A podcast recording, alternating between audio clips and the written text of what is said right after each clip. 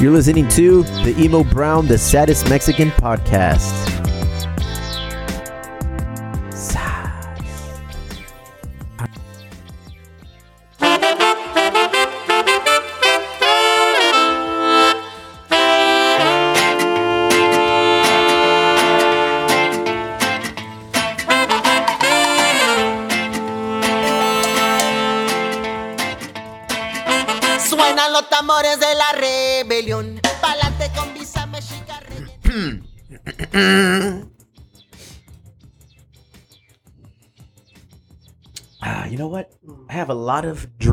To choose from. You do. Yeah. You got little bottles of something brown over agua there. mineral, doggy. Unas agüita- Oh, some infused whiskey. Agua mineral. You, times are hard. No ah. more fucking Topo Chico, huh? Mineragua. Sparkling water. Yeah.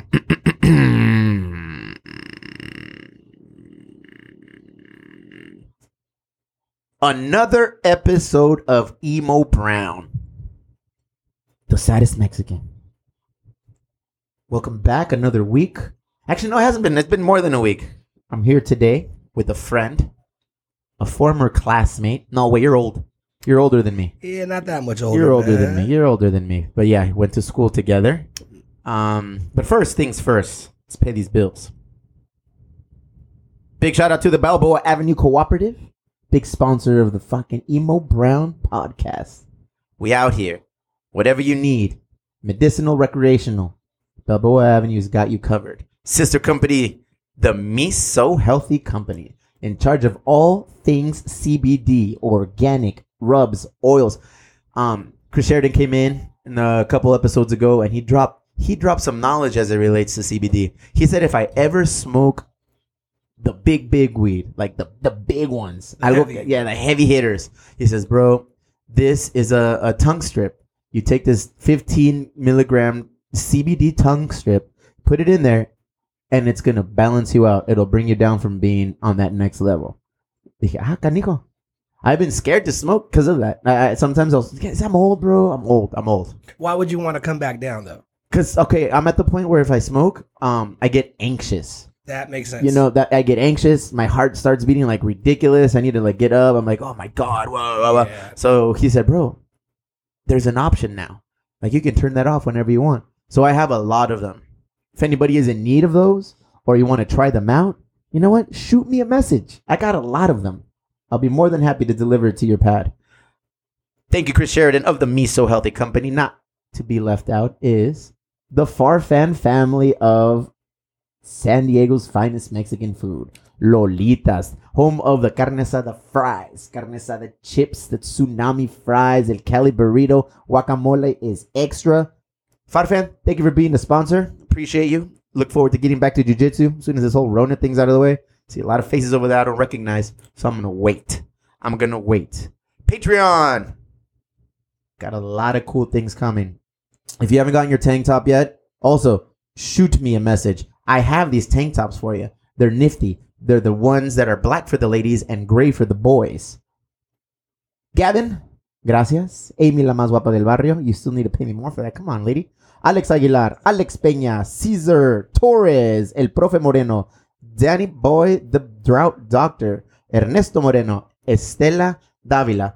Recently went underwent a name change. No longer Estela likes to drink, or rather is Estela likes to drink, but I believe is La Madrina de Cervezas. I don't want to.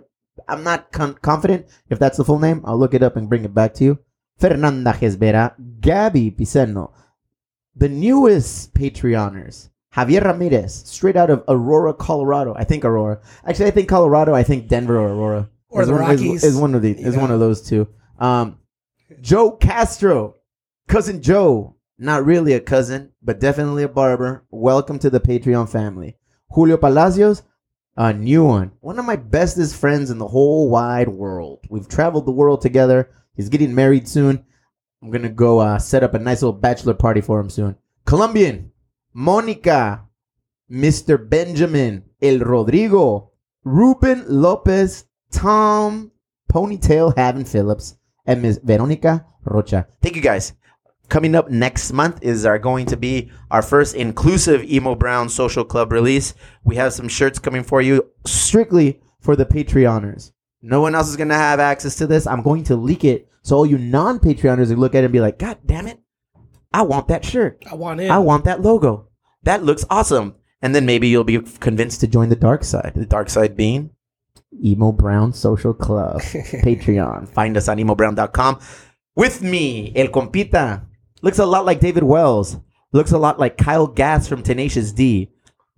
That's a new one to you, huh? yeah. I, All right, have heard cool. David Wells. I've heard- Um, David Tapia. what's going on? ¿Qué onda? Tell me a little bit about yourself, David. Aquí no más, man. Um, long time coming to be on here. I'm happy. Thank you for having me. Um, I am from the South Bay. I am from this region. I was born in Tijuana. I live in Tijuana in Playas. Um, shout out to Playas. And uh, I went to Bonita. with Bonita Mr. Barons. Garcia. And uh, Cal State San Marcos is my college. And I'm not here to talk about me. I'm here to talk about baseball. And this is why I wanted to bring you on, Mr. Tapia. My background in baseball is uh, I became a scout. I chased the dream. I always wanted to be in baseball, and I got it. Uh, I spent a year with the Oakland A's. I moved on to a full time position with the Boston Red Sox. Spent three years there.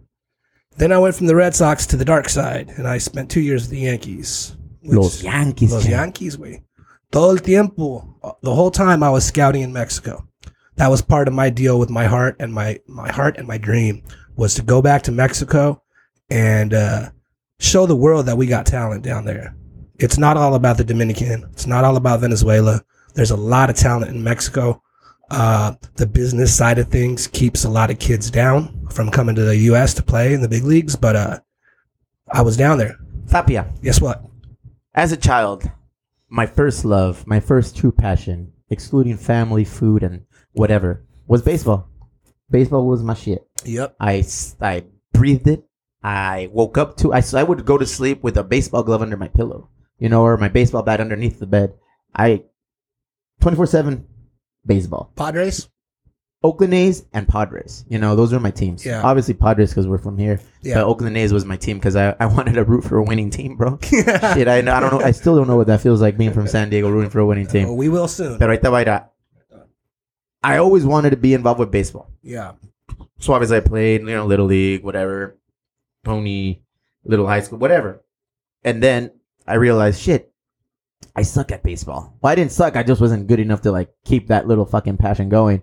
But I was always curious, like, what can I do to get involved in baseball? And honestly, it was something I wanted to do, but I, I just didn't know what channels were available, what avenues I needed to explore to get involved. Pero tú, pinche cabezón, you got into baseball and you went the scout route. I went the scout route because a lot like you, I sucked at baseball. I, Well, wait, wait, let- uh, let's rewind. Let's rewind. Let's let's rewind. I wasn't very good at baseball. I didn't suck at baseball. Okay. Okay. Our body type did not project Okay. that okay, we were okay. going to be in the again. big leagues. Again, I'm shaped like a second baseman. Okay.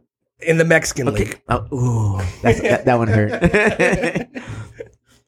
but yeah, man. I mean, I always wanted to play baseball, and I just always wanted to figure out what what, what can I do with baseball. And for all of you that are gonna listen to this one and be like, "Oh man, this is gonna be a baseball podcast," yes. I'm very passionate and I love baseball. And this year has been horrible in many aspects, in many ways, but more so close to home, baseball, the lack of it. I've been a season ticket holder for many years. Took a couple of breaks because the Padres really fucking broke my heart. Every time they did something dumb, I would just say, you know what? Los voy a castigar, cabrones. I am not renewing my, my uh, season tickets this year. But we're back. Started watching it again more. My kids are of age now where they like, they ask like important questions about baseball. They enjoy watching it on TV with me. They just enjoy like going to a Padre game, ordering a, a, a pretzel. We sit there. We, we, we I take score. They ask questions. They're involved, and for me, it's like ah, okay, cool.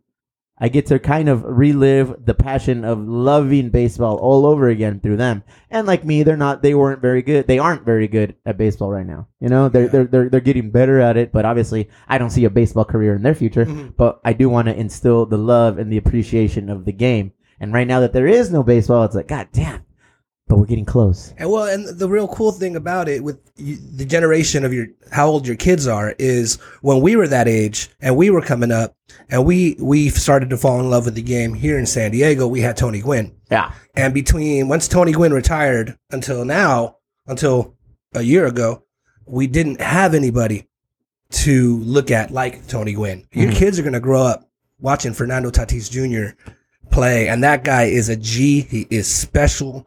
He's marketable and he's ours. And when you talk to me about baseball, like I'm usually a dickhead. I'm always a dickhead, but I'm usually a dick when people talk to me about like baseball or, or, or soccer, you know, football. I, I'm like, ah, silly. What do you know? But when it comes from you, it comes from a place of validity because you actually have a legitimate background in it. Yeah. You back it with stats. You back it with experience. You back it with just what you've seen. So when you talk to me about baseball, I'm always, I always like, I feel like a kid because I get to ask you dumb questions, and that's why I wanted to have you on here. I want to ask you questions, Alright. Uh, question because I know you're not involved in scouting right now, Correct. but you're looking to get back into that game. I'm looking to get back into the game and I'm I'm searching for which lane I'm going to do it in. I, I don't think it's going to necessarily be scouting. If the opportunity comes up to do it domestically, I would jump on it. But um, I quickly got burned on the inter- I got burnt out on the international side just because uh, there's a dark side uh, in inter- international baseball. Well, let's burn the bridges of you getting back into baseball really quick. All right. Um, who's the biggest dickhead you ever dealt with in the major leagues? Aubrey Huff does not count, right? No, Abre, say way, y'all, verga. Go ahead. Curt Schilling? Tampoco. Um, you directly, like you had interactions with him. You're like, oh man, this guy, like you scouted somebody, and you said this guy's good, but he was a piece of shit. Oh, dude, I don't want to name drop. But- but you're dude. about to. Fucking TMZ Steve over here, dude, trying to pull teeth. Give me one. Um, I, there's a player that he, he's with the Detroit Tigers minor league system. His name's Isaac Paredes. Isaac Paredes. Okay. Isaac Paredes, and he's a great baseball player. And I remember writing him up and sending in my report, and I did not recommend to sign him, even though the rumors, you know, on the block down there in Mexico were that he was going to sign for over a million dollars, which in our industry is a lot, especially in Mexico. Mexican signings aren't that huge, right? No, well, they're they're high. They're up there. They start at two hundred thousand. Um, if you're a million dollar player, you're the best player in your class of that year. So Isaac Paredes, Paredes um, he had character issues. What position did he play? I saw him as a third baseman. I Uh-huh. projected him as a second baseman. Okay, so he had Um, my body type, athletic as fuck. Go ahead. Yeah. Before the beer. uh, he, uh, I buried him. That, that is jargon. That's a team, that, a term that we use in baseball in scouting terms when you don't like somebody. And the head of the Boston Red Sox international department came out to see him. And he looked at me and he said, Tapia, dude, that's by far the best player on the field. Why did you not recommend it? And I said, go talk to him. And after the game, my boss went to go talk to him. Didn't even last five minutes. Came back and said, "That kid's an asshole." it, it, he just he was there's there's Damn, fool, you really don't want to be in the majors again. You, you really don't want to get a job in baseball. no no, but uh, we're talking character here. Uh-huh. Ask me if I think Isaac Paredes is a big leaguer. Uh-huh. I do think he's a big leaguer. I How old think is he? He's, he's in the minors. 20, 21, 22. Uh huh. He'll probably be in Detroit this year or next year. Isaac Paredes. Isaac Paredes. I'm gonna keep an eye on him. yeah. And I'm gonna wait for the min- interviews, post game interviews, to see what kind of shit. What did he say? Or what, what the fuck? What made him an Uh, th- asshole? th- there was uh, there, there was some things that he was doing that was not common to the Mexican baseball culture. All Uh, it was more common to the Dominican baseball culture. As Go far, ahead, I'm as far- ready. As far as um, nothing official, nobody can prove it, but there's uh, questions about the legitimacy of his age. oh, okay. All right, and um, he was actually living uh, under the stands uh, in uh, it was either Obregón or Hermosillo because the team that originally signed him had an early deal, which is not legal. I'm not going to say the team, but it's it happens all the time. An article just came out about the Padres saying that they got backdoor deals, but that shit doesn't surprise me because everybody does it. Not saying it's right, but it it's competition, and if you're not ahead of the game, uh, you're not going to win, which is uh, what makes AJ Preller special. That's a different a different path there, but um. Paredes was living at the stadium. The team that was originally signing him had pulled him away from home because there was issues at home. Uh huh. The the dad had a uh, some problems, some uh, addiction problems, and um, they didn't want him to go down that path, so they pulled him away. But um, I'm going to backtrack a little bit. I'm, I'm going to protect myself in a legitimate way. Uh, people said the same thing about Roberto Osuna. When Roberto Osuna was 15 years old, the owner of the Mexico City Diablos, who owned his contract, were buying him cars, were buying him women, a lot of different stuff. So you're telling me that Mex- Mexico's corrupt? openly, openly. They, they don't do the best job of hiding it.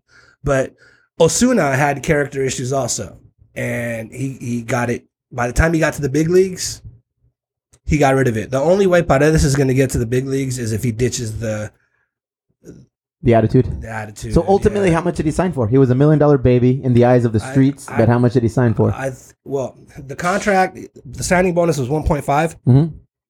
This is where Mexico's fucked up, Steve. The problem with Mexico is Isaac Paredes, if he was Dominican, probably would have signed for two hundred thousand dollars. Okay. There's a big difference, and the big difference is the, the owners of the contract of the players, pretty much who owns your rights, um, they keep on the books fifty percent of Ooh. the signing bonus. Ooh. Off the books, in reality, they keep anywhere between seventy and eighty percent. And the player gets the remaining, and then the agent gets a cut.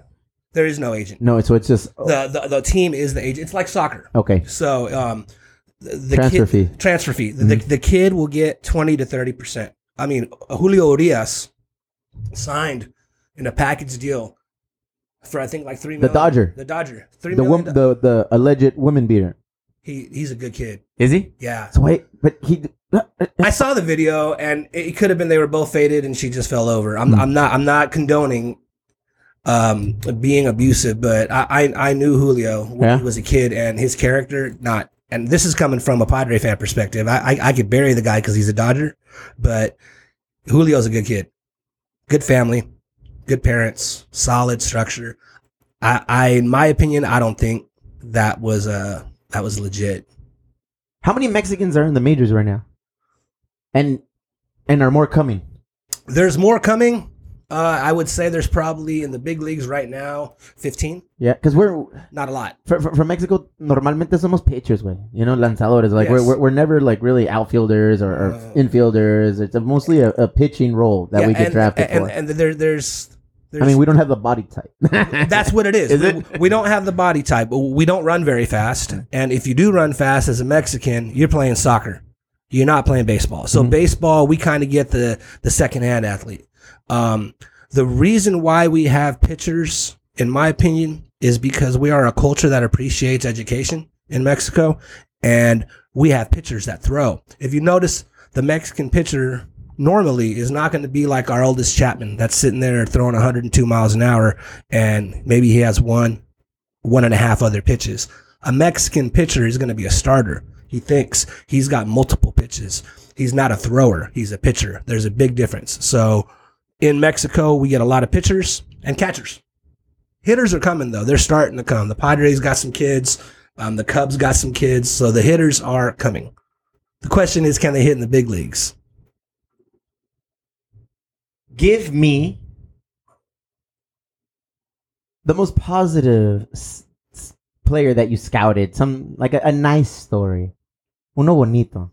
That you actually okay. G- give me a player that you scouted, put through the system, convinced a team to sign, and now is having a nice, comfortable Major League Baseball career.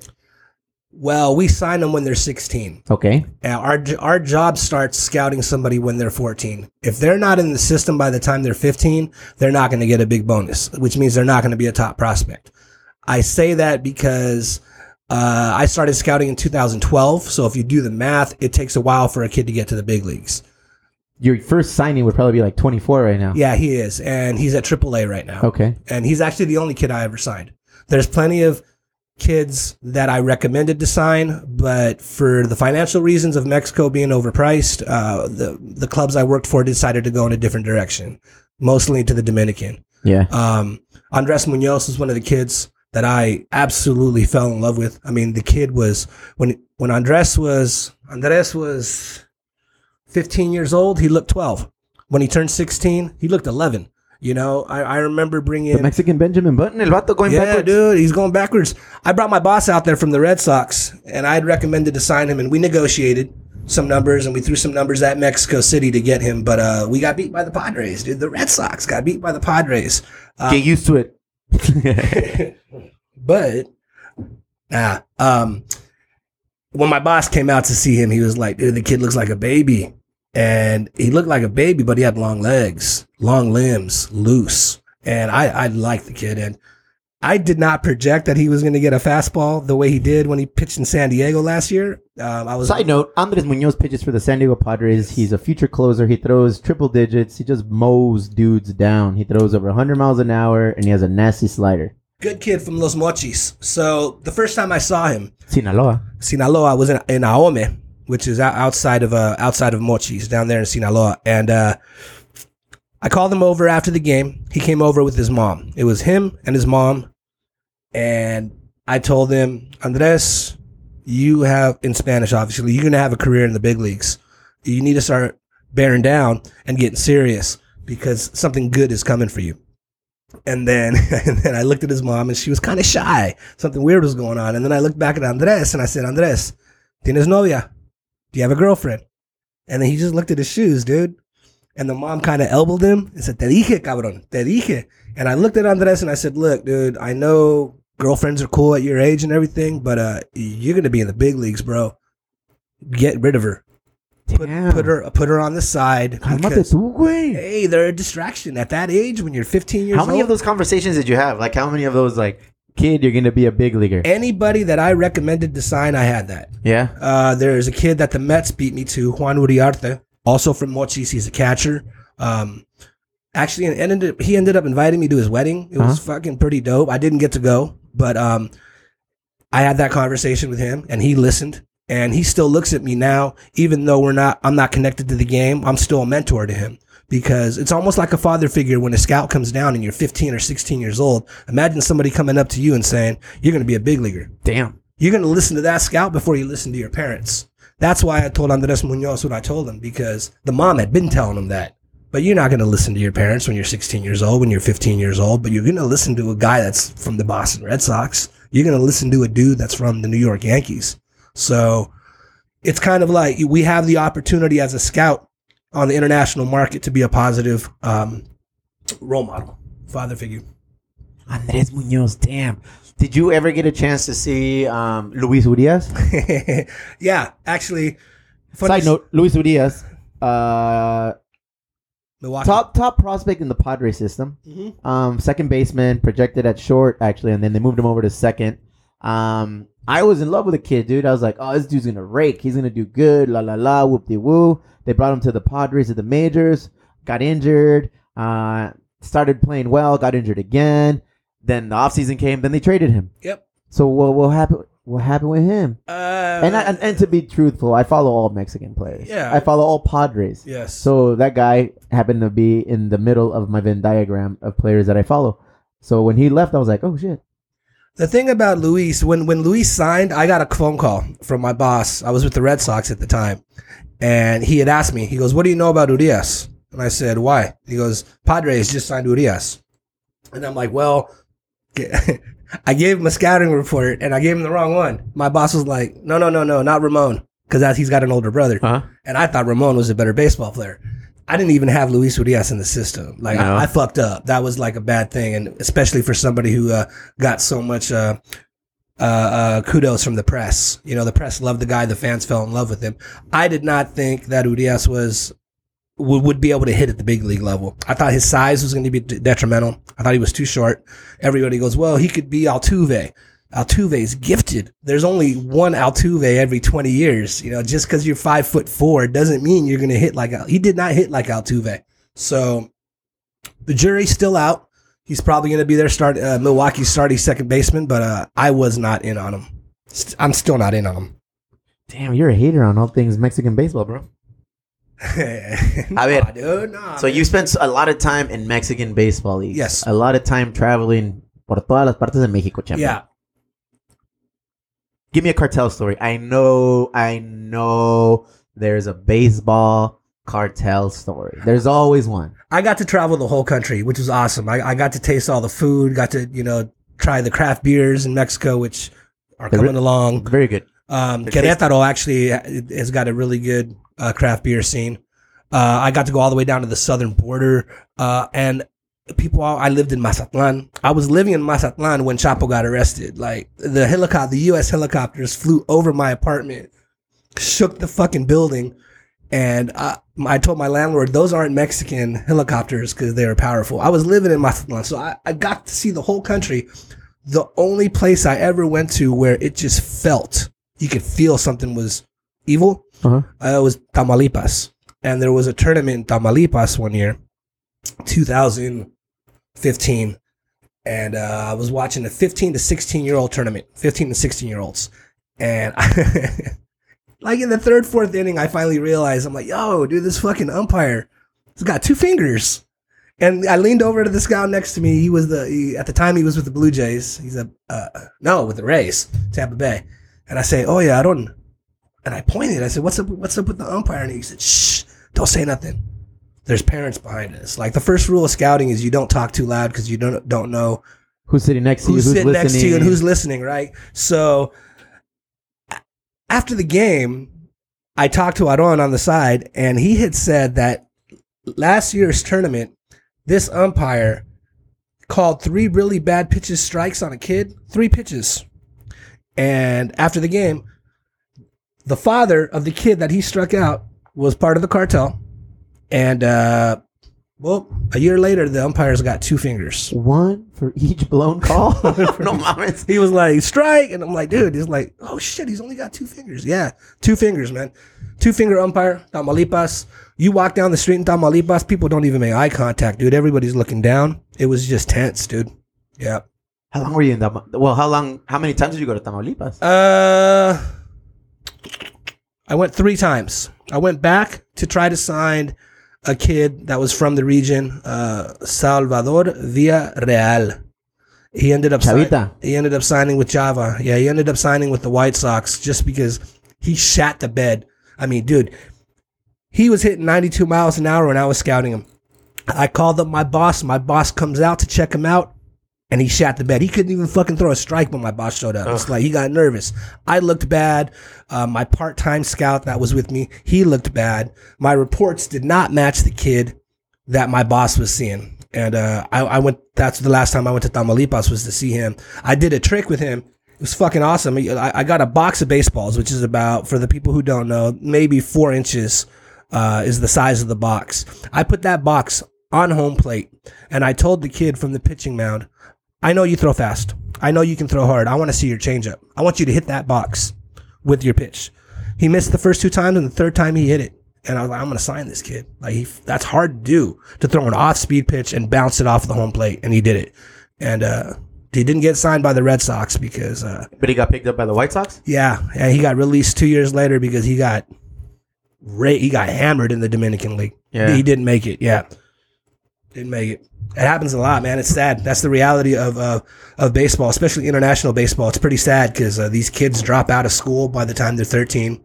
They get signed by the time they're 16, and a lot of them are back home by the time they're 20. It's madre. Turn them and burn them. Turn them and burn them. It's a negocio, dude. It's a Well, what about you? Um, what's the life of a scout, bro? What's the life of an international scout? First off, like, how did you get involved? I quit Best Buy. Okay, that- that's a good start. I was a manager at Best Buy, and um, uh, my mentor. I, I have. I, I mean, I've got to back up and say I had a mentor. He was a scout that scouted my cousin. My cousin was a prospect. He was a pitcher, um, and my mentor at the time, he was scouting my cousin. He worked for the Milwaukee Brewers. He recommended to my cousin, "Don't sign, go to college." So my cousin ended up going to University of Hawaii. He's a lawyer now in Hermosillo, but still developed that relationship with that scout. That scout moved to Mexico, became friends with my uncle. My uncle helped him assimilate. So that was my connection to the game. Was uh, my mentor? His name's Lee Sigmund. Uh, in my opinion, he's the greatest scout in Mexico. Um, you know, and hold up, brain fart. Let me drink. Um, so yeah, I was at Best Buy one day and I was having a bad day. And one of my coworkers, one of my employees, because I was a manager, he came up to me and he said, "Hey Taps, uh, you're not happy, and sometimes you need to do wrong to do right." And I said, "You know what, dude? You're right." So I went into the office and I put my two weeks notice in, and that was two weeks before Black Friday. Which, if you want to get blacklisted in retail, you quit two weeks before Black Friday. So I uh, got a sponsorship to go to Major League Baseball scout school, scout school in the Dominican Republic. There's a scout school for. Not anymore. There was. Uh, this, the Major League Baseball Scouting Bureau would put on a scout school, one in Arizona and one in the Dominican. Uh, I was the first ever Mexican to graduate from the program. and uh, I went there. After coming back from the Dominican, I moved to Obregon to try to find a job. I lasted a year, and then the Oakland A's reached out to me, and I signed a contract with the Oakland A's. What? Oh. I- With Billy Bean or who? Billy Bean, fool. Yeah. What I yep. And guess what the contract was? Guess how much they paid me that year? I know scouts didn't make a lot. Don't make a lot now. So they probably made less then. Shit, you probably got something like sixteen thousand a year. It was 2012, and I made five thousand dollars for the whole year. I Ah. lived with my uncle. Times were tough, dude. And uh, but I signed a kid, Santiago Chavez. You know, Uh-huh. he's, he's now with the Marlins, but um, I signed a catcher, and they sent me to they sent me to a tournament to check out a different player, and I actually liked uh, Chago Santiago, and uh, he's still my homie to this day. You know, hope I see him get into the big leagues as a backup catcher. What is the ultimate goal being a scout? Like now you just said that a scout makes five thousand dollars a year at that time. Why even jump in? If you know like what's what's like the, the, the ceiling of a scout? Like how much can a scout make? Uh, there. Well, there's two umbrellas within the scouting world in the baseball industry. There's domestic and there's international. And the international side, they pay you for the cost of living of your area. That's why I only got five thousand dollars because I was covering Mexico. So they figured I could survive in Mexico with five thousand dollars a year. If you're in the U.S., starting salary is thirty thousand.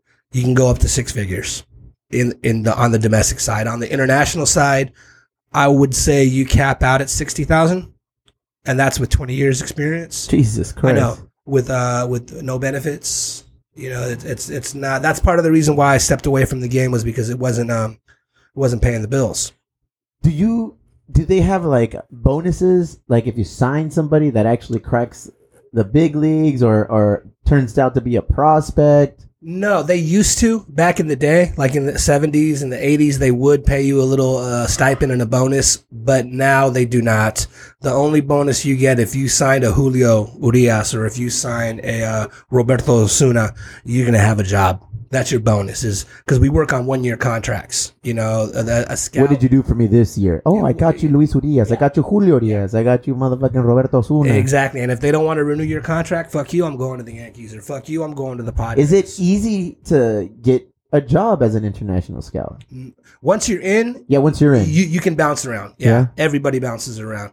It's very rare to find an international scout that lasts with a team for more than, I don't know, five or six years. My mentor has been with the Yankees for over 10. Um, the Dodger scout who signed Fernando Valenzuela is still there. He can barely walk up the stairs, but he's still scouting. Um, so there's very few. the far- the dude who signed Fernando Valenzuela. yeah, the guy that used to stand behind home plate with the cigar at the Dodger? Stadium. Yeah, and the hat. Uh-huh. That guy signed Fernando. Yeah. Damn. Yep. He made a he made a fucking career just out of signing Fernando probably. Yeah, and there's some word on the street rumors that he didn't even really uh Play a big role. discover him. That, he, Oh. that he signed him. He he dealt with the contract negotiations negotiations and everything, but uh he wasn't the initial eye that that saw him. So that that discovered the gem. what special skill do you need to be a scout? Well, what if I wanted to be a scout right now? Boom. Obviously, there's no more scouting school, but I want to be a scout. I want to go watch baseball. I want to go see if these kids can do something, and I want to sign them, bring them to the majors. You have to know the culture. Go ahead. You have to know the game. You have to, especially on the international side, statistics are not kept. So the analytics side of things is um, a little bit more difficult to manage on the international side because you we scout kids at 15 and 16 years old. It's not like the United States where they're keeping stats. So these are amateur players. So it's aesthetic. So you got to see and be be able to project. On the international side, it's a little bit more difficult because we deal with them when they're younger. So I'm looking at a 14 year old. I'm looking at a 15 year old, and I have to say this is how what he's going to look like when he's 24. I've got to project seven years down the road and say if he's going to be in the big leagues, when he's in the big leagues, this is what he's going to look like. And you have to paint the picture in a scouting report that's less than 100 words. Damn, is you're sending a tweet. You're pretty much exactly, yeah, yeah. I don't know, man. It's a tough job, but it has its ups. Because when you were with the Boston Red Sox, I, I mean, I'm gonna assume that this was probably the most, the, the highlight of your career as a scout. The the most important thing that has ever happened to you as a scout and being involved in baseball was being with the Red Sox. and being part of the championship team. Yeah, and I didn't know it was part of the deal. But after 2013, when I was, it was my first full time year actually as a scout, was with the Red Sox. They won the World Series. Um, I've developed a good relationship with some other scouts. One of my best friends that's a scout lives in Boston, uh, and I was going to go visit him in the winter of 2014. I got a phone call spring during spring training of 2014 asking me for my ring size. You're what? I'm like, huh? So I hit up my boy Connor. Yo, they're asking me for my ring size. And he goes, dude, you're getting a fucking ring. I'm like, what do you mean I'm getting a ring? He goes, you're getting a fucking World Series ring, bro. Your your team won the World Series. Depending on what team you work for, the scouts get World Series rings. So I flew to Boston and picked up my World Series ring. And one of the reasons why I got into this was for my family to have Tapia be written in the uh, in the history books of baseball. And when I picked up my ring, I went across. I went to Fenway Park to the offices to pick it up because they wanted to mail it to me. My, my motherfucker, you're not mailing a World Series ring to Mazatlan. That, that's not going to. It'll never make it. It'll never fucking make it. So I was going out You'll to get buy. a glow in the dark Cracker Jack ring, bro. It ain't, it ain't gonna be no World Series ring. Why is my ri- why is my finger green? What the fuck? so I flew out to Boston, went to Fenway, went across the street to a bar named Lansdowne, and uh, opened up the box and looked at this ring.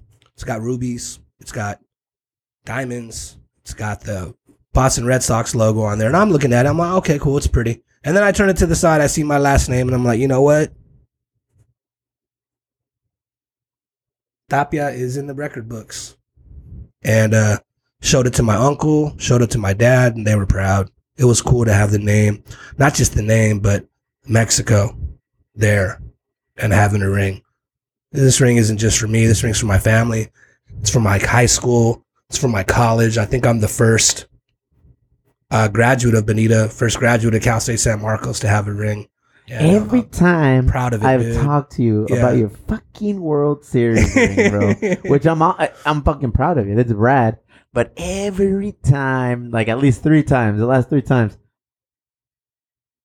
I'm the first one. you fucking tear up, bro. You it's like you want, to it's Oh. like como que quieres llorar, and that's awesome. Well, dude, look at That's it, rad. man. Like, like you, grew, you, were- you were born, and when your brain started functioning, you fell in love with baseball. Yes, the first thing I fell in love with: baseball cards, games, the culture. Take, dude, I would buy s- wire. The what is it? The the the, the little wireless paperback notebooks and keep. I would keep score and the stats of every fucking game. I was a nerd, still am. I'm a numbers geek. I like that shit. Do you still have your baseball cards? Yes, You do. Yeah, Maddie, my, my partner here at the Elwood and and owner Manhattan, we, we we're starting another podcast. Um, we were supposed to start it, but then baseball fucking shut down. But we're we're one in the same. Like we both have our baseball cards. We take our kids to baseball games. Um, our kids played little league together. Mine is stopped, but they're gonna come back in. It's like that's it, Yeah. bro. Like Yeah. you know, like I do a lot of shit on the side that that, that occupies time. But now more than ever, I realize, all right, cool. You know what? I want to go back and I want to actually coach my kids play baseball. I want to teach them how to play. And I got my eye on one of my little three squinkles that I have a feeling is going to be good. The You know, youngest. the youngest, bro. He's a left-hander. He knows how to throw, and when he holds the bat, he swings like out of his fucking balls, bro. He swings so hard, and I'm like, oh shit, this little kid's got it. Uh, you, you, you do realize I'm not a scout anymore, and I, I can't sign your kid now, right, but it's weird. No, no, no. Because I've seen the, my oldest one, Sunny, and like we played in the yard. Boom, and swings. Like, all right, cool. Yeah, you know what? Good swing, athletic build. Then my second one, he's just an animal. He's a savage. He, he's got like no form or anything, but he's got like raw power. Like he swings, ah, and he hits it hard. And then my little one, dude, my little one, I they're two older ones are right-handed, throwing and hitting. And this little dude, two years old, picks up the bat, little wiffle ball bat that you fucking buy like at Toys R Us. And he stands up, bro, and he swings like Ken Griffey Jr., bro. left-handed. Left-hander, like he's stra- and he's never held a bat, so he holds a bat up like close to his chest, and he's all straight, and he cocks the bat like back, Yeah. and like, and he's looking like over his shoulder, and go, daddy, go, and I'm like, damn, this old motherfucker is like, he knows, and I just like underhand it. oh, he swings and miss, he gets pissed, he gets ball, uh, again, daddy, again, I'm like, all right, boom, next one he fucking he ranks it, dude. I'm like, all right. So ever since then, I just keep an eye. I'm like, this little weenie's gonna be the one that's gonna like enjoy playing baseball. Support it, dude. I- and that that's exactly like, and I bring it back to the quarantine. I bring it back to all this time down and not having to run the brewery or or like help out at the Elwood or anything. It's like I I took a step back and I realized, damn, it's like fuck, I got to spend more time with as it relates to like the extracurriculars, you know, because we're at home and we help them with their homework and they're playing. Luckily, our kids have each other. Yeah. Güey, no están solos, güey. Yeah. It's not like a single kid where we have to like, okay, vámonos que en la bicicleta o afuera, la la. Like they fuck around with each other. Like they beat each other up. They make each other cry. They make each other laugh. They make each other happy. But it's like during the shutdown, I was like, you know what? Mm-mm. As soon as we're ready to get them up and running, Afuera. yeah, we're gonna start playing baseball. So we Yeah. started playing baseball again. Woo woo woo. And I'm excited, man. Because at least for the little one, yeah. The little one can rake. Sick. Well, we'll, we'll, we'll, whip up a, a contract. You get. We got to do a fake a fake birth certificate. So, how old is he now? He's two still, bro. He's two. So technically, he wasn't born yet. bro, have you seen his hair? Oh, yeah. he's rad, bro. Yeah, he's like, ready. like Khalil Greene. He's right? got that. No, stop. Don't. He's not Khalil Greene. nah, he's el pedo. Um, and yeah, talking about the the pinche the the quarantine. It was funny, man, because just last week we just opened here at the brewery, like here at, at Three Punk. We acabamos de abrir, and Elwood we we just opened, and it was the Friday bef- like of opening. And I woke up in the morning and I just laid in bed. I took the week off from UPS, and then wifey like woke up and she's like, "Oh yeah, like go back to work, huh? La la la." And I was like, "Yeah, it sucks. Like I'm, I think I'm fucking depressed. Like I, I think I'm feeling down. Like I got so used to just going to work at UPS and then coming home and checking in on the brewery and and and and the Elwood and just kind of like doing deliveries or whatever needed. Very minimal because it was a very minimal operation. But now that we're open, I was like, oh, it sucks because now I feel like the routine that I established here, hanging out more with you guys, you know, it's like now that's gonna be ripped away. Yeah. Oh, me agüité, champ. Fuck. No. I don't want us to get shut down again. Like, but if it happens, I can't wait to like hang out at home with the kiddos again. Yeah, teach him to hit the speed shit, man. That's hard. I think he's gonna be good, dude. I think he's gonna be good. So you have your, you're from the South Bay. yeah. We have a few players from the South Bay. Correct. I'm gonna throw some names at you from the South Bay, right. and I want you to either tell me one if they're good, bitch, and you better be real. Don't, no, don't worry, nobody listens to this podcast. Okay, nobody listens to it. Um, shout out to the listener who lives in Singapore. I have a listener in Singapore. Singapore. Sí, sabrá Dios. I don't know what the ¿En fuck. serio? he's- Yeah, en serio. Um, Mike Jacobs, Florida, Hilltop graduate, Florida Marlins. signed right? with the Mets, Yeah. excelled with the Marlins. Yes. Good ball player. Go ahead. Strong. Uh-huh. Strong wrists.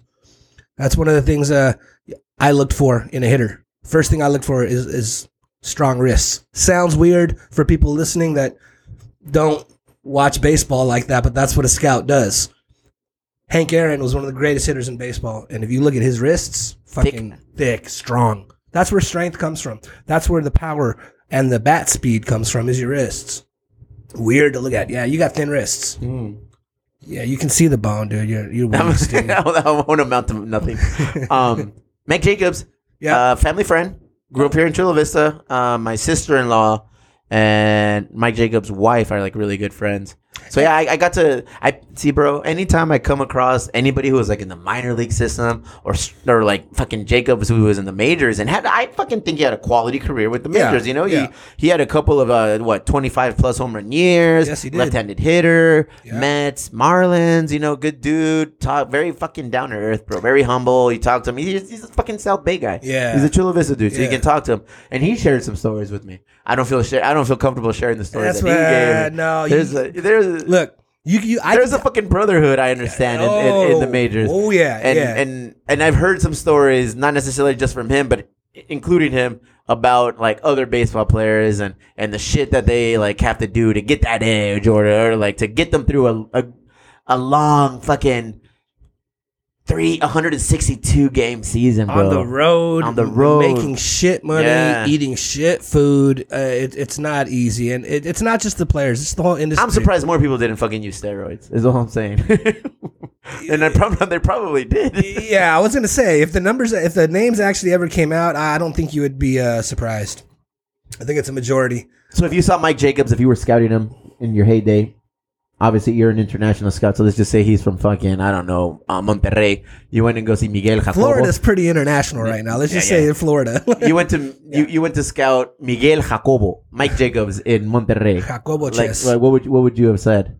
Uh, hitter. Yeah, Uh, I would project him probably as a corner outfielder, Uh-huh. uh, left fielder, or a catcher, maybe third base, depending on his athleticism. damn bitch, those are the positions that he was listed as. There you go. See, I mean, I, I, and all I'm doing right now is looking at my mind's eye and remembering what his body looked like. Hmm. So long and lean, big dude, thick dude. big dude. By the way, shout out to Hilltop, dude. I know we went to Bonita, but Mike Jacobs, Greg Allen. I mean, Hilltop, their baseball program program has put out some major leaguers. It's right up the street from the brewery. Shout out to them. I know we're Barons, but um, you know, game recognized game. They do a good job over there. Adrian Gonzalez. That dramatic pause that you just heard was um, at, the fan in me, a little bit of disappointment. Ooh, The scout in me, good ball player, uh huh. Good, Um, not great. good. Good, okay. Good, good.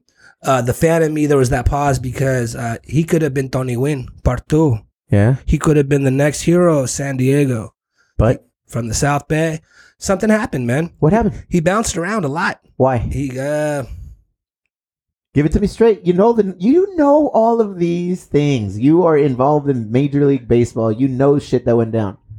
What's wrong with Adrian Gonzalez? I think he rubbed a lot of people the wrong way. Okay. Uh, if, if you get traded four or five times, um, you're not communicating on the same level as, as your peers in the organization. He got drafted by the Marlins. Marlins number one. Went to the uh, Rangers. Rangers. After the Rangers, he went to The Padres. Padres. After the Padres, he went to Boston. Boston Mm-hmm. shipped him out quick. The day he got traded, they tore down all the pictures. So were you there? No, no, no, no. I wasn't there. You weren't with the the I organization. With, I was not with the organization. I was with the Red Sox from 2013, 2014, and 2015. Um, Adrian was was gone by then, and then he he had he had moved on. That's that's a lot of organizations uh, to play for. It, but he, he was good. He lasted. It's kind of Boston, he went to Los Doyers. he went to Los Doyers, and Los Doyers. He went to those Mets. I don't even think he played for the Mets. Like he signed Yeah, with yeah, the yeah. No, Mets. he played with the Mets. Did he play? yeah, he played with the? Mets. He played with the Mets. Um, after that, I want to say he hung it up after the Mets. I don't remember too much. Not after- true. He went to Mazatlan. He played for the Venados now. Okay, well, well he probably did. But yeah, but I mean, here in the in, in the majors, I think he, he hung it up after the Mets. So you're saying, if I look at the back of somebody's baseball card Yes. and the numbers are, you know, 280 to 300 hitter, 25 to 35 home runs, 80 to 100 RBIs, Yeah. legit slugging percent percentage over 550 to 650. Yeah. OBP is fucking stellar. But I see five, six teams that he's played for. What am I looking at? Well, there's you could be looking at an asshole or you could be looking at a guy that's not understood Uh huh. and, and uh, i'm not saying adrian is either one of them but if you look at rickey henderson's career rickey henderson bounced around a lot too Not really. What? oh bro yankees padres mets um, a's blue jays But I mean, his heyday, Yankees and A's. yankees I and mean, I, I almost feel like at the he was end- fucking good when he was with the padres Oh no no no no for sure, but ya estaba rucón el vato. Yeah. ya estaba rucón. Yeah. You know, so I, I feel like he's a different case. Correct. His his hate his Hall of Fame career was etched out with the Yankees and with the A's. correct The icing on top was obviously with the Padres. but if you flip his baseball card Uh-huh. around there's a lot of teams on there okay, but i don't think rickey was an asshole i, I don't think rickey was misunderstood shit because Rickey Henderson played with the local fucking. Uh, independent league, the Surf Surf, Dogs, Dogs. bro. bro, he played with the Surf. Dogs. I remember Dogs, the Surf bro. Dogs. Shit, that's how much of a deep fucking in the weeds baseball Yeah. fan I am. I know that shit. Rickey, if you asked me who the best baseball player I ever saw was live, uh, uh, Rickey Henderson is up there. I never got Mm-hmm. Bro, to if see I Ri- was ever Yeah. a general manager in charge of creating a mother fantasy football, fantasy baseball team, like an old time, I'm building around Rickey Henderson at his peak. percent, one hundred Glove, arm, speed, power. He Yeah. was a five tool player, bro. Yeah. Before that term was even around. Yeah, that's one hundred percent. Lead off home runs, stolen bases. He had swag. Perdón, ar- perdón, perdón. All time leading All time. lead off home run hitter. Yes, all Go time. ahead. All time stolen bases. Go ahead. He'll never get touched. No, not anymore. That- not that- in this game. That's one of those. Not in this game. No, No, but you know, let's talk about that a little bit. The analytics, people are putting so much fucking weight in analytics. It's like pump the brakes, dude, because the game changes. Rickey Henderson, in my opinion, is one of the greatest baseball players to ever live, and his telling stat was his speed. No, let me take that back. Is his stolen base ability because he actually wasn't very fast. He just knew how to steal bases. Um, Chuck Carr was way faster than Rickey Henderson. His stat, if Rickey Henderson played in the game today, he might not have been a Hall of Famer because the stolen base is no longer valued as it was in the 60s, 70s, 80s. But he was a run creator. He was definitely a run creator. He was a run creator, bro. You know, he, he he was like he was the spark that would ignite an inning. Yeah, 100 100% you're right what i'm saying is i'm what i'm trying to get at is don't pay too much attention to the stats because rickey's stats would not play today All right. as as much as it did when the game was different the game has changed a lot of these analytic kids love the analytics and love the numbers but it's like yo pump your brakes dude because in, in 15 years the game's going to change when i taught kids uh, when I, when I, there was kids that I wanted to sign and I saw a little uh, error or hitch in their swing, I hated launch angle. I still do. I don't like when kids swing up. That's Phil Plantier to me. Remember Phil Plantier? He had an crouch upper- swing, pop up, uppercut and hit- swing, yeah. and um, that was never taught w- to people our age. Um, now it is. Who was that dude with the Padres? El Schrumpf. Remember Schrumpf? Oh, Like, Eric Shrimp, Shrimp, yeah. Shrimp. He, he he was he was a killer, bro. At, at the uh, uppercut swing, you know, he hit like 180, but he had like 30 home runs. Yeah, I would tell kids all the time, just swing down. You know, make contact on the ball. ¿Qué te voy a decir? Okay, so Yeah. Adrian Gonzalez, no go. Yeah. You think he's a no go? Uh, great, ba- good baseball player. Good Good, baseball. All right. good baseball family. Um, Edgar, shout out to Edgar. Edgar's a good dude. Uh, he's actually Edgar Gonzalez, who, for those of you who don't know, is Adrian's older brother. Both of them went to East Lake High School. Edgar's actually in charge of all of amateur baseball, and his paycheck comes from the Mexican government right now. So, he, uh, good guy, smart guy, business, business acumen. Business savvy. Yes, sir. Joel Zumaya, Bonita Vista High School. The legendary Joel Zumaya. Oh, legendary. All right. Legendary. A ver, pues. Three digit, uh, triple digit fastball. Uh huh. Um, one of those urban legends, not like Jose Silva, urban legends where, you know, he flipped his car on prom night.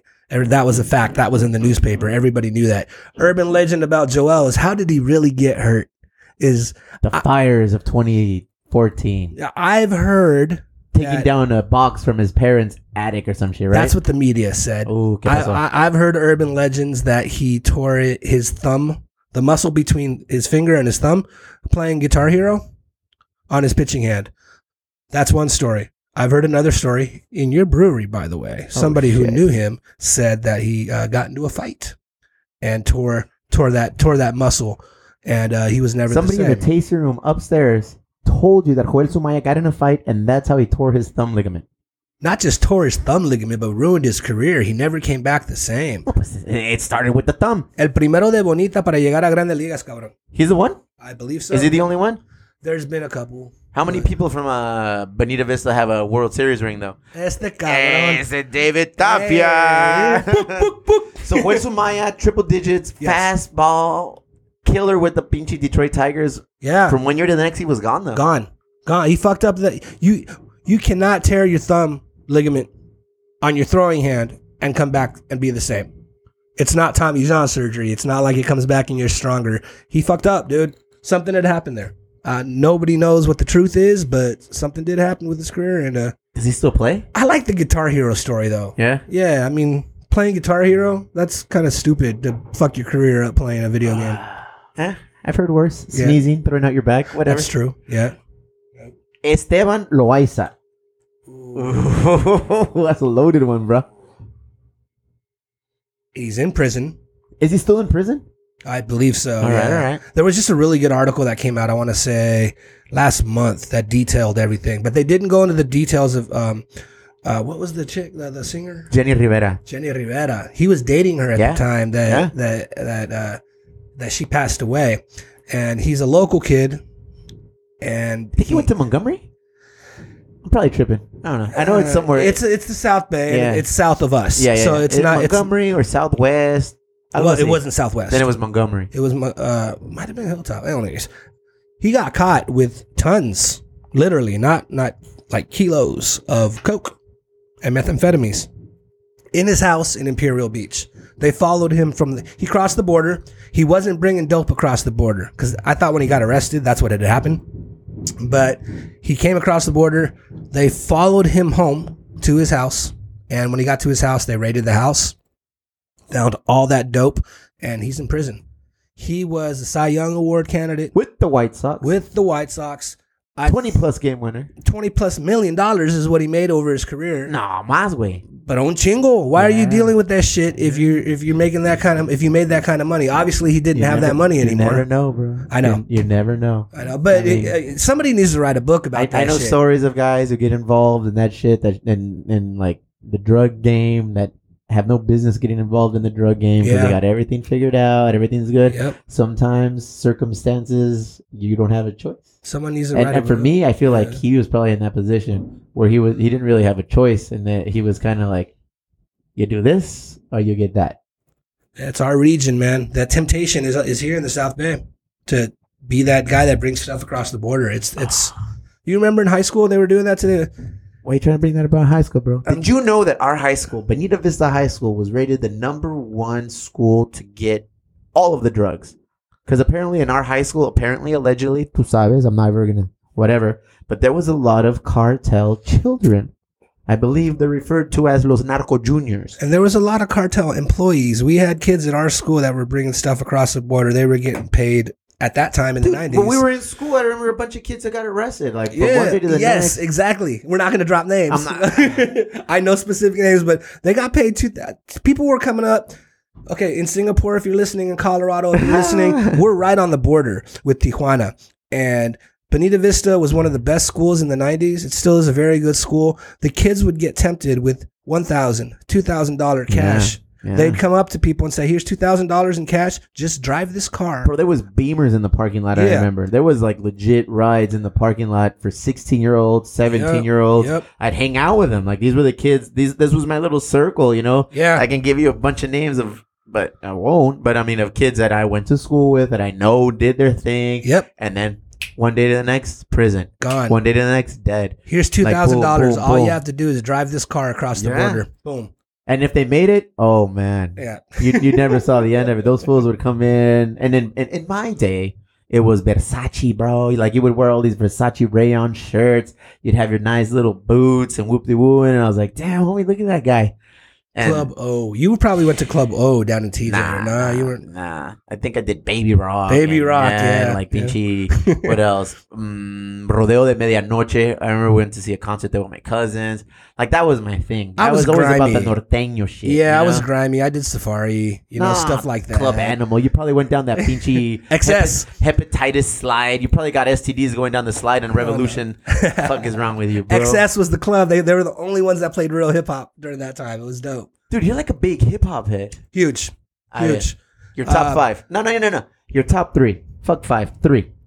Top three of favorites. I'm not gonna say they're the greatest. I Okay, think give me your that's- three favorites. I think that's Give me fucking your three stupid fa- to me say your three greatest of fav- all Give time. me your three favorites. Uh, it, it's not Guru. I'll tell you that much. I know you like Guru. Shout out to Guru. Respect to Guru. Okay, top three. My greatest, my favorite is Mos Def. Okay. Um, I like Masta Ace. I don't know what that is. Masta Ace, Born to Roll. You don't know who that is? Brainiac, Dumb Dumbs, Bust the Scientifical. No. Wow. Masta Ace and uh, Tupac Shakur, man. Okay. I'll round it. out. I'll give you five. Ahmad Ali Lewis, who sang back in the days, and Fonte. Those are my top five. El Vato. all time, man. If I didn't do scouting and followed another dream, I would have been an A and R in hip hop, and I would be still sitting in this room with you, Steve, talking about how I don't have a job as an A and R because rap today sucks. Does it suck? It, the, the pop stuff is. T- look, okay. I'm I not still listen say to rap. I, I- still, I still listen like 21 Savage.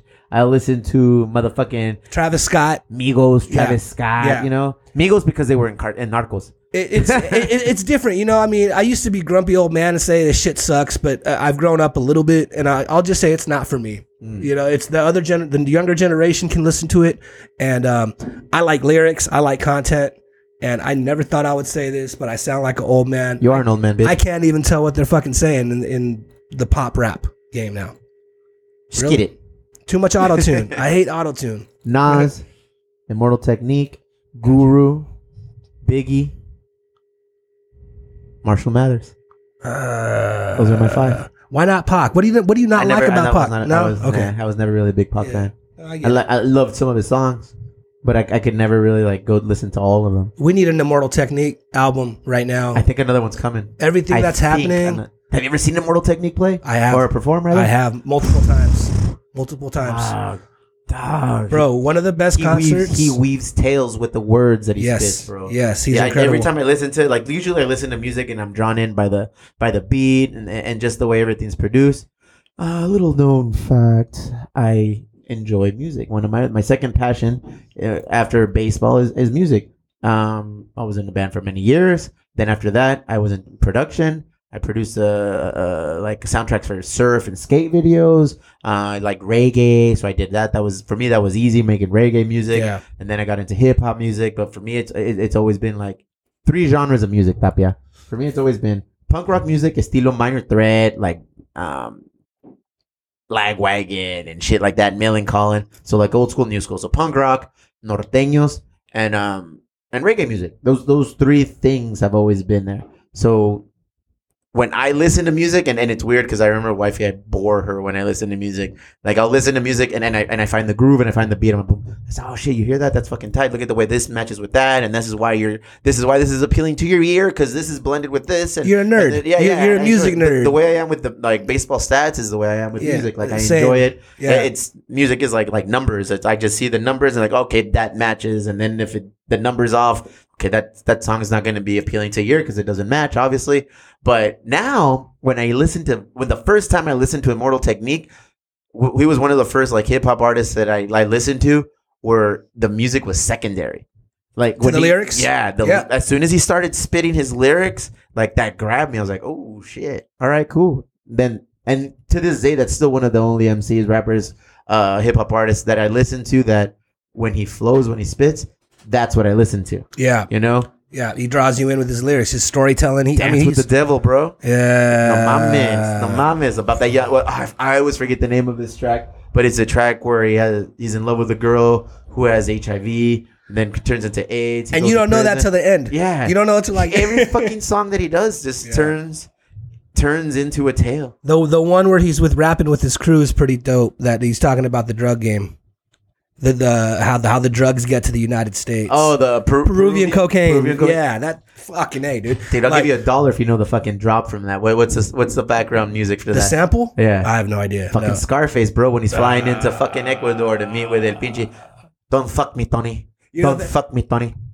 That's one of the things that I love as getting older a- as as a connoisseur and hip hop rap nerd is you you can only listen to the chronic so many times before you're like or or illmatic so many Hey, times watch your mouth, boy. before you start going what the fuck is that sample and then and then you go to the record store and you buy the sample and, and or you buy the original record Most of them are Michael Jackson. Most of them are James Brown Yeah. the, the the drum beat is James Most Brown Of, yeah, you're right. There's funk. There's pop. Most of them derive from like yeah, yeah, you're right. James Brown, George there's, Clinton. There's Mi- Michael Jackson, George Clinton, Yeah. obviously. So it's, most of them is funk derivatives. yes and then they just drop their beats on it. yeah man it's it's uh And it's it's cool because once you figure out that equation, you can fucking do whatever you want. Whatever you want. Yeah, but you have to be good. You still have to hit that off speed pitch when you make it to the big leagues, homie. yeah, I'm gonna drop you one, of my one of my samples that I made. It was a a BB King song called Hummingbird, and uh, I chopped it really nice. Then I dropped a nice heavy beat. I'll let you listen to it. All you don't like it, All right. David Tapia. Yes, sir. You brought your ring. You brought your stories. You told me about the two fingered umpire.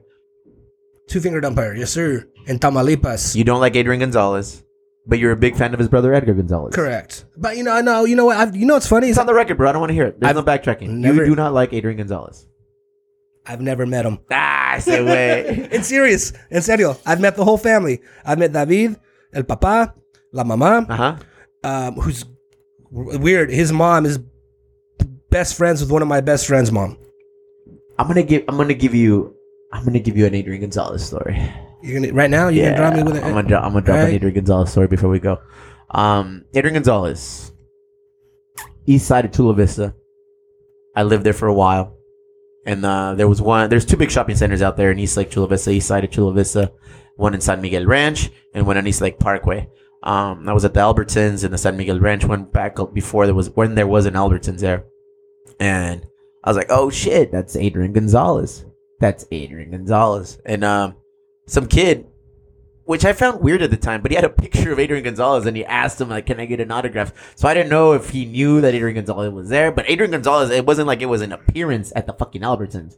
He was, he went in, he grabbed That's whatever he was creepy, grab. dude. So the and kid- little kid, I mean, it's a little kid, bro. It's But he had a picture He had a picture him. of Adrian That's- Gonzalez, a Padres picture, okay? Was this when he was with the Padres? This was when, I think it was the off season. okay. Okay, and um, but I think he was with the Padres still. All right, and this is where it's this is where that story's going. Um, little kid runs up to him, la la la, whoop de. I have two stories for you. and I'm gonna give you another one. All right, now that you're fucking triggering, it's firing. Um, and then the little kid got the autograph, whoop de woo, and I was like, yo yo yo yo, what happened? It's like, is that Adrian Gonzalez? He's Like, yeah, it was Adrian Gonzalez. He signed this for me, and I was like, cool. Let me. What did he write? And on that fucking thing, it says uh, Adrian Gonzalez. I bleed Dodger blue on a pinchy Padres like Wow. photo. Yeah. And I was like, huh. So now I'm like, I, I always, now thinking back, like, because I've told this story now a couple of times, like to, to friends, but I don't remember if he was with the Padres at that time. I I, I want to say yes. Let's give him the benefit I'm of the doubt and ben- say no. Let's But say he was a Dodger, dude. That's bro. It, it said, um, you're not going to be in. Da- Dodger blue, and I was like, damn, ese vato le valió verga, güey. you're not going to be in Dago and write that Oh, shit on a fuck. on to a little kid, dude. You're not going to do that. Side note: He has a brewery now, and the cans are very old school Padre colors. We'll touch. We'll we'll touch that on a later topic. So story number two for Adrian Gonzalez. Um, I used to work in City Heights, and I had a coworker, and the coworker had a son. The son, I kind of was. Um, I think I was enrolled in like a the Big Brother program. I don't think I was enrolled in the Big Brother program for him and um, his son. This her son. Her name's Juan um, went to baseball camps. Big time baseball player, bro. He was all about it. Left handed, big boy, first baseman, swung out of his fucking ass as well. Everything was go big or go home. You know, didn't make it anywhere after high school, but you know, good kid, very good kid, intelligent kid. Went to San Diego State, did his thing on his own. Um, but back when he was like 10 to 12, he went to a baseball camp, a baseball camp put forth by uh, Adrian Gonzalez. He told me, I was like, hey, hazme un paro, dude, hazme un paro. Mira, te voy a dar un pinche bet. Que me lo firme el vato, no? He's all right, cool, woo, woo. So, um, Was the camp here in TJ? The camp was here in East Is- Lake okay, somewhere. Yeah, alright, somewhere in alright. East Lake, probably at the OTC at the Olympic Training Center. Okay. somewhere over there probably, and um, or East Lake High School probably. But he he he got uh the bat, gave it to me. He's like, "Hey, Steve, look at that. He got the bat. Whoa, whoa, cool." And I was like, "Thanks." I said, "How was it, man? Was it cool?" He's like, "He's not what I thought he would be like." And I was like, "Oh shit!" And then and I felt bad for him because I didn't know anything about the character or the personality of Adrian Gonzalez. I just knew about the stud, the first baseman, Yeah. the killer. Yeah. You, you know, great glove, great bat. Um, but he told me, yeah, man, I look up to him, but I, I, he wasn't what I thought he would be like. And he, and I said, well, what happened? He's like, well, he was, he was giving us, uh, like, I guess, like comments or what is it called? Feedback. He was giving us feedback in the cage on how we were swinging. And he- the kid is left-handed, and I guess he mimicked Adrian Gonzalez's swing. Yeah. And Adrian Gonzalez said, "Don't do that." And he's like, "Why?" It's like, "That's my swing. Be original. Work on your swing." Like, and and and then in my head, I'm like, "Okay, well, I see where he's coming from." He's like, "No, no, like, do your thing."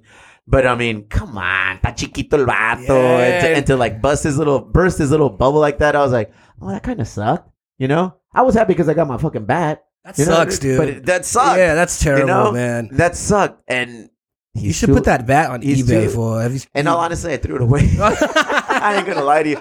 Um, but yeah, I'm with that dog. I was like, oh, that sucks. This little kid, like you know, like I've gone to little league fields and thrown balls to this kid to swing, and like I've played catch with him. And he was like, oh, excited! I'm gonna go to an Adrian Gonzalez baseball camp with my team. Whoop whoop woo. And then and then he's like, well, he's not what I thought he'd be like. And then and then and I was like, oh, that sucks. I felt bad for the kid. So those are my two Adrian Gonzalez. stories. Maybe that's what happens when you're the the number one pick in the country. Yeah, dog. I mean, uh, Matt Yeah. Bush. straight out of high school. Matt Bush was the number Straight one. yeah, straight out of high school. Matt Bush was the number one pick in the country, and um, you asked me what my number one memory of him is. Is is watching him in handcuffs on the ground. Do you know who I am? Do you know who I am in Arizona? Yeah, I was like, come yeah. on, dude. Well, no, I don't even know if he did that shit in Arizona. He, did ran the- over the lady in Arizona. Or, he- and then, but then he was like, I think he went back. Where did he go to his high? Mission Bay High. Mission Bay High, So yeah. he went back to Mission Bay High. I remember reading this in the Union Tribune, bro. And it came out, and he's like, he went back to the high school like a year after he signed. So he was still young. He was like 19 probably when when he went back to his high school to his old stomping grounds, which is weird already. Yeah. And then um, he was rolling around, probably doing donuts or whatever dumb kids do with fucking million dollar contracts under their belt yeah. and I guess he was drinking or some shit, and, and he just wilded out, and he hit somebody, and that's when he started saying because the cops came and like kind of put him in handcuffs. Did you know who I am? I was like, Yeah. oh, this guy's gonna be a fucking flop. He was on camera crying, dude. At was that like- point, I was like, this kid's gonna ha- he's gonna flop his career. Yeah. Thankfully, I think, or, or gratefully for him, I, I think he kind of rekindled his career He with did. the Rangers. He- as a pitcher. Yeah, he, as a he, he fucking came back as a reliever. pitcher and, and, and he did all right. You know, Mike Tyson once said, he goes, "You want to see a tragedy? You give an 18 year old a million dollars." Boom. And I, I, I don't think that's an international kid thing, an an, an uneducated thing.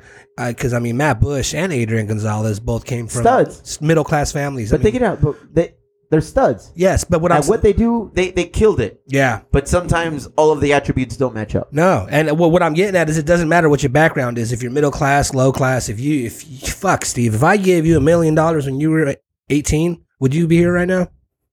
I don't know, man. I don't even know. Yeah, it, it, it's it's it's tough, man. And nobody knows. I- Nobody I, I don't know. If you ask me that question, I don't know. I, I would You say better- probably you not. have a strong support group. Yes. You better have you better have somebody in your corner that knows what the fuck you're doing. Because at 18, yeah. you don't know what the fuck you're doing. no, doing. your influencers, your homies, your close friends, your Mhm, family, the mhm, people that mhm. are around you, they need to be solid because um, Matt Bush's happened. He turned it around.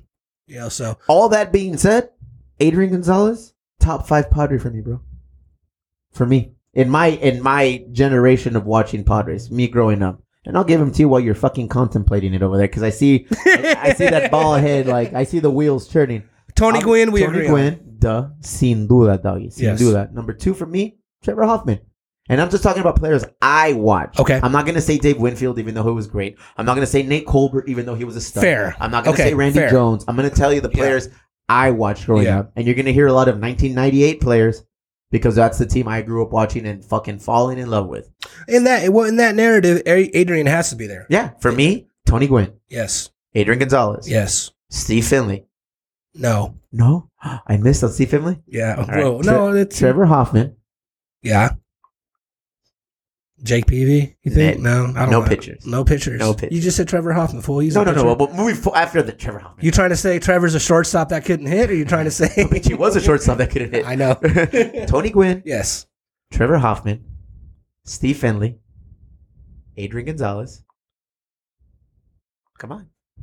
You can give me a position, a hint? Nah. No. Right? he's a he, he's not a pitcher. Is he American? You don't know. Oh shit. Robbie Alomar. I love loved Yes, dude, Once I- upon a think we time all on did. Third Avenue, there was a baseball card shop next to Chico's Bakery, and I don't remember what the baseball card shop was called. Dursos. No, no, no, no. It wasn't No. Dersos, bro. It wasn't. I think that was further south on Palomar on Broadway, perdón. Um, and Robbie Alomar was there, bro. And it was a No 19, it was a shit. 1986 Donruss card, the light blue edge one with like Yeah. the red lines and everything. And it was Robbie Alomar with his hat and the fro like sticking out of the hat, looking young as fuck. He was there signing autographs. I got in there, I got the autograph. I took a. I didn't take a picture because there was no pictures back then. You, You still have the autograph? I still have the autograph. That's bro. what's up, dude. I still have That's a fucking up, autograph. yeah. And for me, it didn't matter. He was my favorite player, second to Tony Gwynn at that time, not knowing what he would become. yeah. You know, just because like he was there signing autographs, and I talked to him, I shook his hand, and I was like, "Fuck, that's a major league baseball player." I'm like seven years old, and I was like, "That's a major league baseball player." Wow, you know. Hall of So Fame. that was Robbie Alomar, and I still have that fucking picture. I did. Someone the other day try to say there because in the quarantine, the writers, it's fucking they got disgusting. too much time on their hands. Way too much, much time. time on way their- too much time on their hands. These baseball writers. There's only a couple I, I respect. Most of them I don't. Somebody locally tried to say that Mark Loretta was a better second baseman for the Padres than Roberto Alomar. That's a fucking farce. Neverino, Neverinsky. bullshit, dude. Uh, yeah, bullshit. Five Padres for me: Tony Gwynn, Roberto Alomar. Trevor Hoffman, Uh huh. We're good. Um, We're good. Fred McGriff for me. Ooh, the crime dog. The bro. crime dog for was- sure. Top ten Yeah. for me. Yeah, top ten, top five for me, and then um, Ken Caminiti. it's not it's early, bro. But Fernando Tatis, dude, Oh no, I can't go ahead. I can. He- I can't do that. I yet. can't. He's exciting as fuck. He's you know? he's uh, Shit, in three years, my list can change, but two names will remain the same. It, well, three names will remain the same. Trevor Hoffman, Tony Gwynn, and Robbie Alomar are going to be my top three still. I can put in Manny Machado, and I can put in Fernando Tatis Yeah. if these guys, like, you know, This is the thing about Tatis. He's I said earlier he's ours. He's he's ours. He's a Padre. He's gonna be up there with Tony Gwynn. He was he's- a White Sox. He was a White Sox. Go ahead. So is James Shields.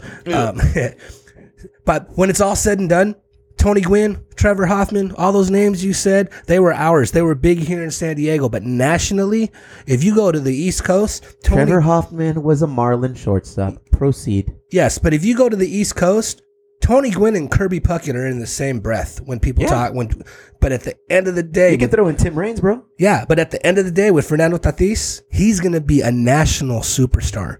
And we've never had that in San Diego in any sport. The closest, maybe Junior Seau. maybe Junior Seau. Come on, guy. would be the closest. Stan Humphries, Kidding. Nah. Shawne No. Merriman. Nah. Nel. Well, he got popular, but no. San Diego Sockers. Branko Segota, bro. There you go. Hugo Sanchez. Seau would be the closest next to Gwynn. Tatis is going to surpass them. He's going to be a national superstar. Hopefully, they can keep him here his whole career. Don't know if that's going to happen. Why not? I think he'll spend half his. I think he'll spend ten years here and then go somewhere else and get paid. I'm fucking fine with that. Greg Yeah, Maddux made a me Hall too. of Fame Hall of Fame career with the Atlanta Braves and ended up going with the Padres too. yeah, You know, Yeah. give me your best years. Mike Piazza played for the Padres. Go ahead. This is where careers go to die. Yeah, This is like, you know what? You know what? I put up stellar numbers in my life. Let me go retire and they'll get old San Diego sunshine. it's that in Arizona. Rickey Henderson, Yep. Oh, I love Jim. Edmonds, Yeah. Greg Maddux, Yep. Fucking who else? Who did you just say? Greg Vaughn. No. Nah, Greg, Greg Vaughn had one juice here, man. He had that 50 plus home run year and he killed it. yeah. He killed it. I loved him. His walk up music was nothing but a G thing by Dr. Dre. was it really? Yeah, when when when you weren't really allowed to have gangster rap as walk up music, that was dope That was for a me. gangster rap, bro. It was gangster pop. Gangster pop rap. I went back and I listened to the Chronic after this whole George Floyd thing, and I I, I listened to the whole album, uh, back to back to back three times. The sequencing on it is amazing, and I admitted to a friend, I'm like, you know, it's a trip about that album? Nothing but a G thing isn't even the best song. Like I skipped nothing but a G thing when I was listening to the album because I'm like, that's the pop. I heard that all the time. Let's hit me, baby, one more time. That's Britney That's Britney. Spears. You're like, I'll miss that pop. yeah, I'm gonna miss Get it. to the next one. Give me toxic. Yeah. Mira, ahí te va. A little transition. Yes. Um, baseball and hip hop. Another base.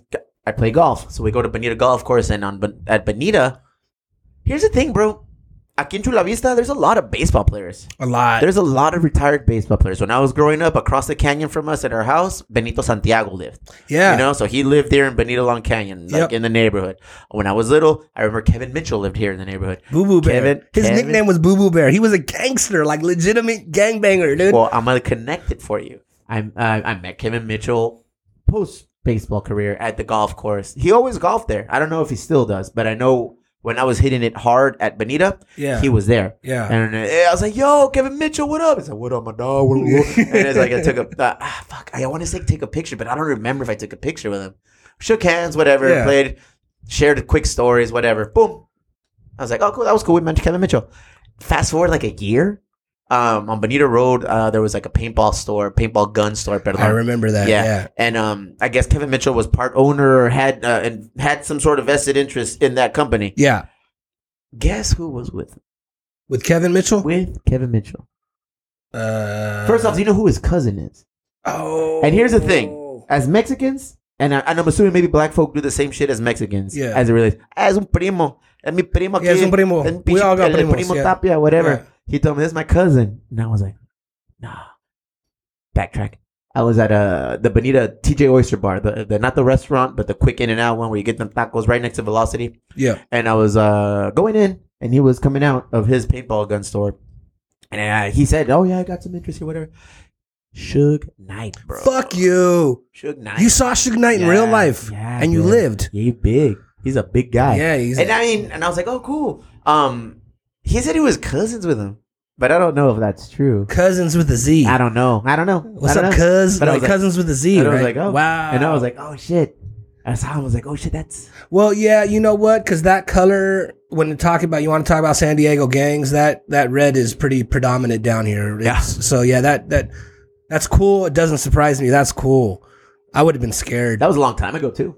That was Yeah. a long time ago. Shit, I'm 41. That was probably 15 years ago. I remember watching, uh, going to a Jack Murphy Stadium and watching Kevin Mitchell in left field, and there was dudes hanging over the left field, um, in the plaza section, throwing up gang signs and like yelling at him. Like he was banging. Encouraging or no, No? no, no, no, not, not not encouraging. Like he was banging while he was in the big leagues, dude. Like it was, that's not gonna happen nowadays. You know, oh no, the media will be all over you. You, You don't can't think so? can't get away with that shit anymore, bro? dude. Tell me more about Roberto Osuna talking about his narco car, uh, his cartel fucking background, bro. Oh, dude. Well, he was in. Well, he was pitching.